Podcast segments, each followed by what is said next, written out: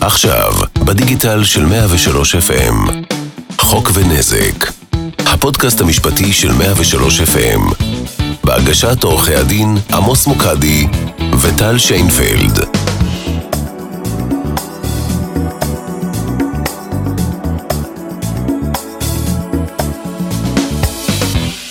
שלום למאזינים וברוכים הבאים לפרק נוסף של חוק ונזק. בפרק הקודם הצגנו בפניכם את הסוגיה הראשונה שנעסוק בה שקשורה לרשלנות רפואית, והיא ההתמכרות לתרופות מרשם אופיאטיות בחסות קופות החולים. בואו נשמע חלק קטן מרעיון מרתק שנקיים כאן בהמשך. לקחו אדם נורמטיבי ונהפכתי להיות נרקומן, בלא ידיעה. אני תמיד בתפיסה שלי, לא, רופאים נותנים והכל בסדר. אבל uh, נהפכתי להיות נרקומן מאוד מאוד קשה, בדיכאון מטורף, אני הגעתי לאשפוזים פסיכיאטריים, כי לא ידעתי באמת מה זה, אני הרי לא מכור לסמים. שלום לעורכת הדין טל שיינפלד. שלום עמוס. אז הנה נתון מפחיד בהקשר הזה. אם תשאל כל אחד מה לדעתו הגורמים העיקריים למוות בעולם, יש להניח שרוב האנשים יענו מחלות, מלחמות. בטוחה שכולם יתפלאו לשמוע שלמשל בארצות הברית, אחד מגורמי המוות המשמעותיים ביותר בעשור האחרון הוא מוות כתוצאה מהתמכרות לתרופות מרשם אופיאטיות. למעשה, לפי נתוני המרכז הלאומי לבקרת מחלות בארצות הברית, ה-CDC, בשנים 1999 עד 2020 מתו מעל 560 אלף מתושבי ארצות הברית מהתמכרות לאופיאט כלשהו, חלקם הגדול מתרופות שניתנו תחת מרשם. יותר מ-130 אמריקאים מתים מדי יום עקב מנות יתר של אופיאטים, ומדובר במשבר ברמה לאומית, שמשפיע על בריאות הציבור, הרווחה הכוללת ואפילו על הכלכלה של ארצות הברית, כשלפי הערכות הנזקים נאמדים בלמעלה מ-78 מיליארד דולר לשנה. זה כולל את עלויות הטיפול הרפואי, אובדן היצרנות של אותם מכורים, טיפול בהתמכרויות שלהם, וכמובן מעורבות של מערכת המשפט האמריקאית. אוקיי, אז מה אצלנו? מצער לומר, אבל אנחנו מדביקים יפה את הפער. לפי נתוני ה-OECD, חלה בשנים האחרונות עלייה של כ-125% בשימוש באופיאטים, שזו העלייה הכי גבוהה מכל מדינות הארגון. ויותר מזה, ישנם מומחים שטוענים שנכון להיום בישראל, יש בין 15 ל-20 אלף מכורים למשככי כאבים אופיאטיים, אה, שאותם הם מקבלים במרשם מהרופא שלהם. מדובר על תמותה, אפילו מעריכים את התמותה בשלושה אנשים בשבוע. חשוב לומר, הנתונים האלו אפילו מוטים כלפי מטה, כי כיום בישראל אין חובת עריכת בדיקות סמים בקביעת סיבת המוות. כך שאנחנו מניחים שמקרים רבים כלל אינם נרשמים כמוות כתוצאה ממנת יתר או שימוש בסמי מרשם. אוקיי, okay, אז בהחלט תופעה רחבת היקף עם מגמת עלייה, אבל הדבר המפחיד ביותר בכל זה, היא שמדובר באנשים נורמטיביים, אנחנו גם נשמע את זה בהמשך, אבל אנשים כמוני וכמוך, שקמו יום בהיר אחד, וגילו שהם למעשה מכורים למשככי כאבים. נכון. לכולנו יש משככי כאבים בבית, בארון התרופות, ורובנו צורכים אותם באופן זמני, לצורך הקלה על כאב נקודתי. וכמובן כשהכאב נעלם, אנחנו גם מפסיקים את השימוש בתרופה. יחד עם זאת, ישנם משככי כאבים שהם הרבה פחות תמימים, שכן הם בעלי פוטנציאל התמכרות. אלו תרופות שמשפיעות על מערכת העצבים, כמו סמים לכל דבר. ביניהן ניתן למצוא את הפרקוסט, אוקסיקונטין, טרגין, רוקסט וטרמדקס. אלו תרופות שדומות בהרכבן לסמים, כמו הרואין או מורפיום, ומשפיעות על מערכת העצבים המרכזית. רק חשוב להבהיר, כשנוטלים את התרופות לא מרגישים מיד תחושה של אופוריה או היי. אה, משתמשים שהתמכרו לתרופות מרשם דיווחו שבהתחלה הם פשוט חשו הקלה גדולה בכאב, אה, ואחרי כן הם תיארו את זה כהרגשה טובה. הבעיה היא שלאט לאט הגוף מתרגל להרגשה הטובה הזו, ולמעשה נוצרת תלות בכדור כדי שההרגשה הזו תמשיך. יותר מכך, בשלב הזה, כאשר לא נוטלים את הכדור, בעצם הגוף מתחיל להגיב בתסמיני גמילה קשים, גם גופניים וגם נפשיים, וחייבים את הכדור כדי להרגיש בסדר.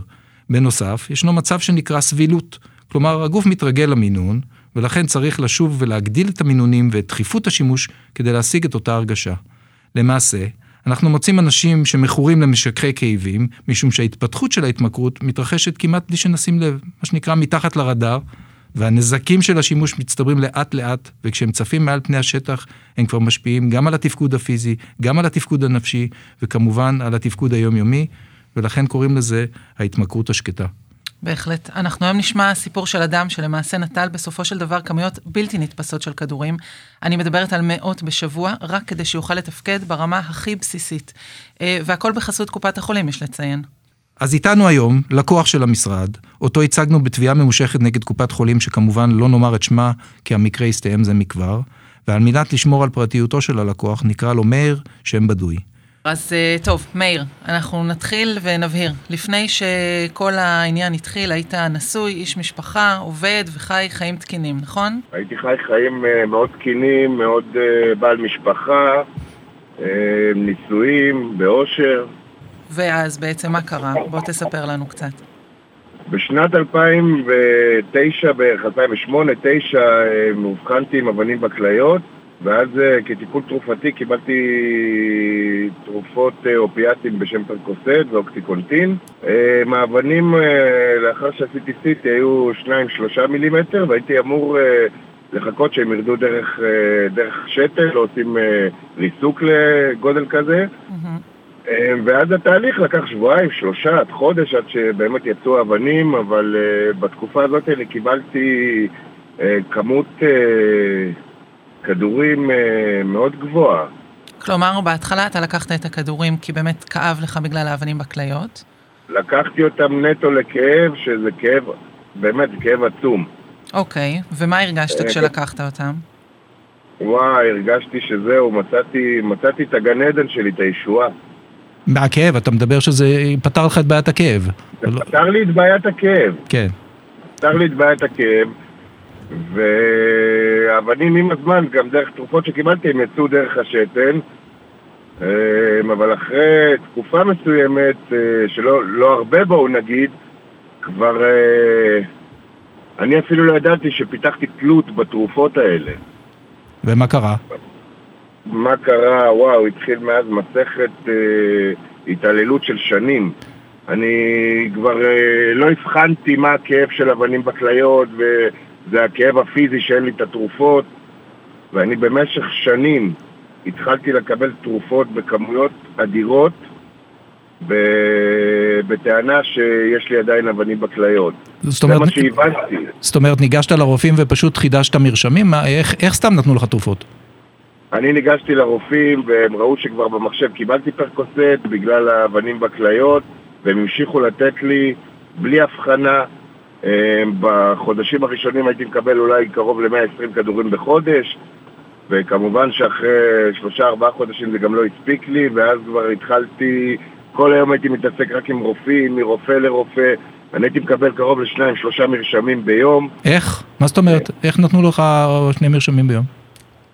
אה, נתנו לי, עצם ההתמכרות והחוסר שפיות שהייתי בו נהפכתי להיות אדם מאוד מאוד מאוד מניפולטיבי אני הייתי, היה איזה מקרה של בוקר אחד שנכנסתי לחדר מספר אחד בקופת חולים, לקחתי מרשם בשעה שמונה, ובשעה שמונה וחמישה נכנסתי לחדר מספר שתיים ולקחתי עוד מרשם. אה, זאת אומרת שאני חושב שרק הם דאגו לתת לי ולתדלק את ההתמכרות שלי, את הזוועות האלה. כשאנחנו הסתכלנו באמת על התיק הרפואי שלך, אנחנו ראינו הרבה דברים, אתה הלכת לרופאים למשל ואמרת שכלב אכל לך את המרשם. היה ו... פעם אחת כלב אכל לי את המרשם, פעם אחת אה, זה עף לי מהחלון, אה, שהחלון היה פתוח, אז עף לי המרשם מהאוטו, אה, פעם אחת הילד קשקש לי על המרשם. וכל הזמן הזה אתה אומר, אתה מספר את הסיפורים האלה ומקבל מרשמים נוספים.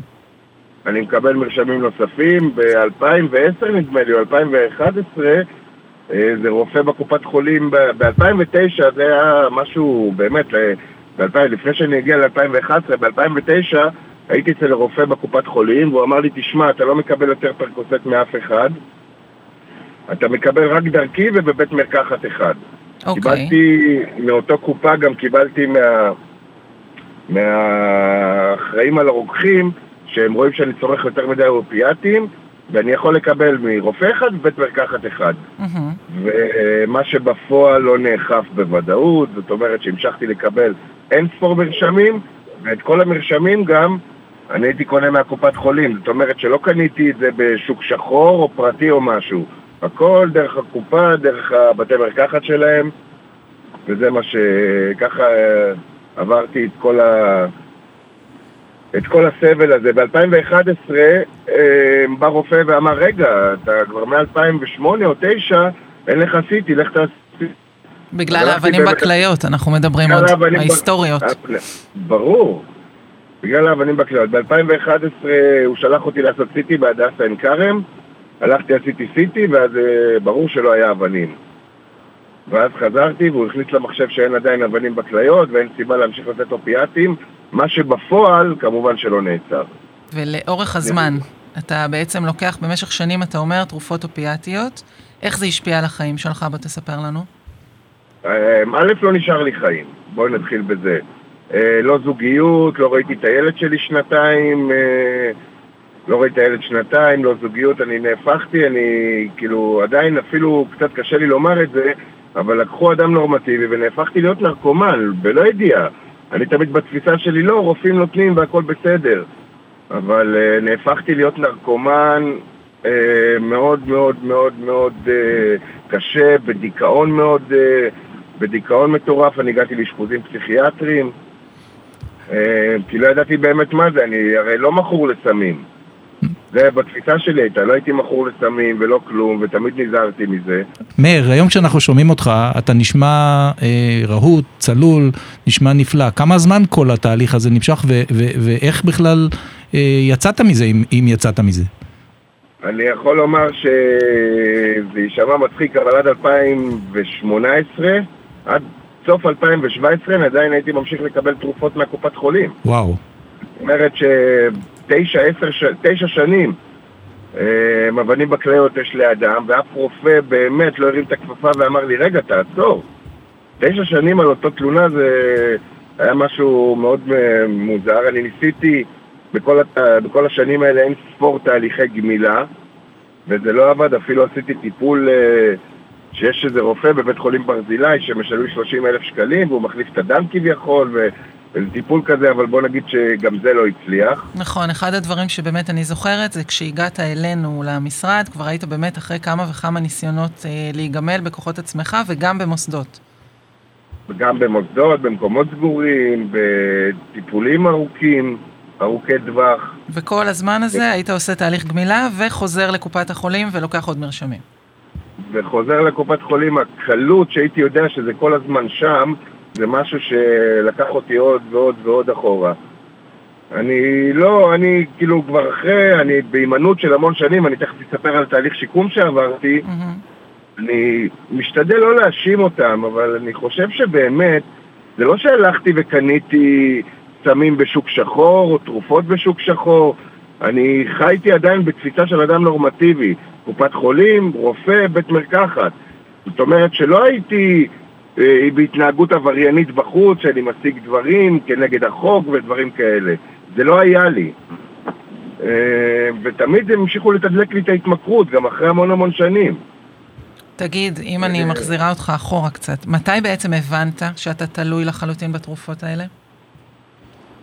מתי הבנתי? קודם כל הייתי תלוי כבר אחרי שלושה שבועות. המקום הפיזי הזה, האפקט הפיזי של זה, יש לזה שפה שאני לא רוצה להשתמש בה, האפקט הפיזי הוא מגיע מהר מאוד, אחרי שבועיים וחצי, אחרי שלושה, כבר הגוף דורש את זה, והגוף שדורש את זה, אז יש כאבים ברגליים וכאבים בידיים, ותחושה של הקאות, ו... ואפילו בריחת צרכים וכל זה, ואני לא ידעתי מה זה. אני הייתי בטוח שבאמת אני חולה. אני לא ידעתי מה זה, אני הבנתי שאני לא יכול בלי זה, אחרי כמה חודשים, אחרי ארבעה, חמישה חודשים, הבנתי שאין לי סיכוי להפסיק עם הפרקפוסט והאופטיקונטין. בסופו של דבר, כמו שאתה אומר, עברת תהליך שכן הוציא אותך מזה, מה, מה בכל זאת עזר? אני בסוף 2017 כבר לא היה לי לא כוחות, לא יכולות, לא שום דבר להמשיך לרוץ לרופאים. אני הלכתי למרכז גמילה, אני נסגרתי במקום קרוב לחודש, לעבור את הניקיון הפיזי. לאחר חודש אני נכנסתי לטיפול במקום סגור לשנה, להמשך טיפול. מה אתה אומר? וזה תפס הפעם. היום אני לצורך העניין לא לוקח לא אופטלגין ולא אקמול ולא שום דבר, אני לא עושה את הפעולה הזאתי של להכניס כדור, אני סובל מזה. אה, עם כאבי ראש, או כאבי שיניים, או כאבי גב שקורה. אה, אני מאוד סובל, אבל אני לא לוקח תרופות, אני בהימנעות קרוב לחמש וחצי שנים. כל הכבוד. אה, אני ממש בהימנעות, והקמתי לי חיים חדשים. אני מסיים תואר בשנה הבאה, וחזרתי לחיק משפחתי, לחיות עם אשתי והילדים. איזה יופי. כן. איזה יופי, איזה יופי. טוב, זה חמש וחצי שנים אחרונות. טוב, אנחנו א', שמחים לשמוע, כן. ומאוד מודים לך שהסכמת לשתף אותנו, ומאחלים לך רק כל טוב. תודה רבה, מאיר. תודה רבה לכם. תודה, ותמשיך להיות ביי. אה, בריא ונקי. אני אשתדל. ביי ביי. תודה לכם. ביי ביי. הסיפור המדהים הזה הוא רק חלק קטן ממגוון הסיפורים ובעצם האנשים שמגיעים אלינו, בתקווה שנוכל לסייע להם. המטרה כמובן היא להשיג לאותם נפגעים פיצוי, שיוכל לאפשר להם, כמו למאיר, להיגמל, לשקם את עצמם, ולחזור ככל הניתן לאורח חיים רגיל, רק ללא התרופות. אז זה היה הפרק הראשון. בפרקים הבאים ננסה להסביר לכם גם בגין מה ניתן הפיצוי, כמה שילמו חברות התרופות האמריקאיות, איך משפיעה התמכרות מבחינה נפשית ולמה כל כך קשה להיגמל, וכמובן מהם הנזקים עמם נותר המכור לכל ימי חייו. אז תודה שהאזנתם לנו וניפגש בפרקים הבאים של חוק ונזק. חוק ונזק, הפודקאסט המשפטי של 103 FM, בהגשת עורכי הדין עמוס מוקדי וטל שיינפלד.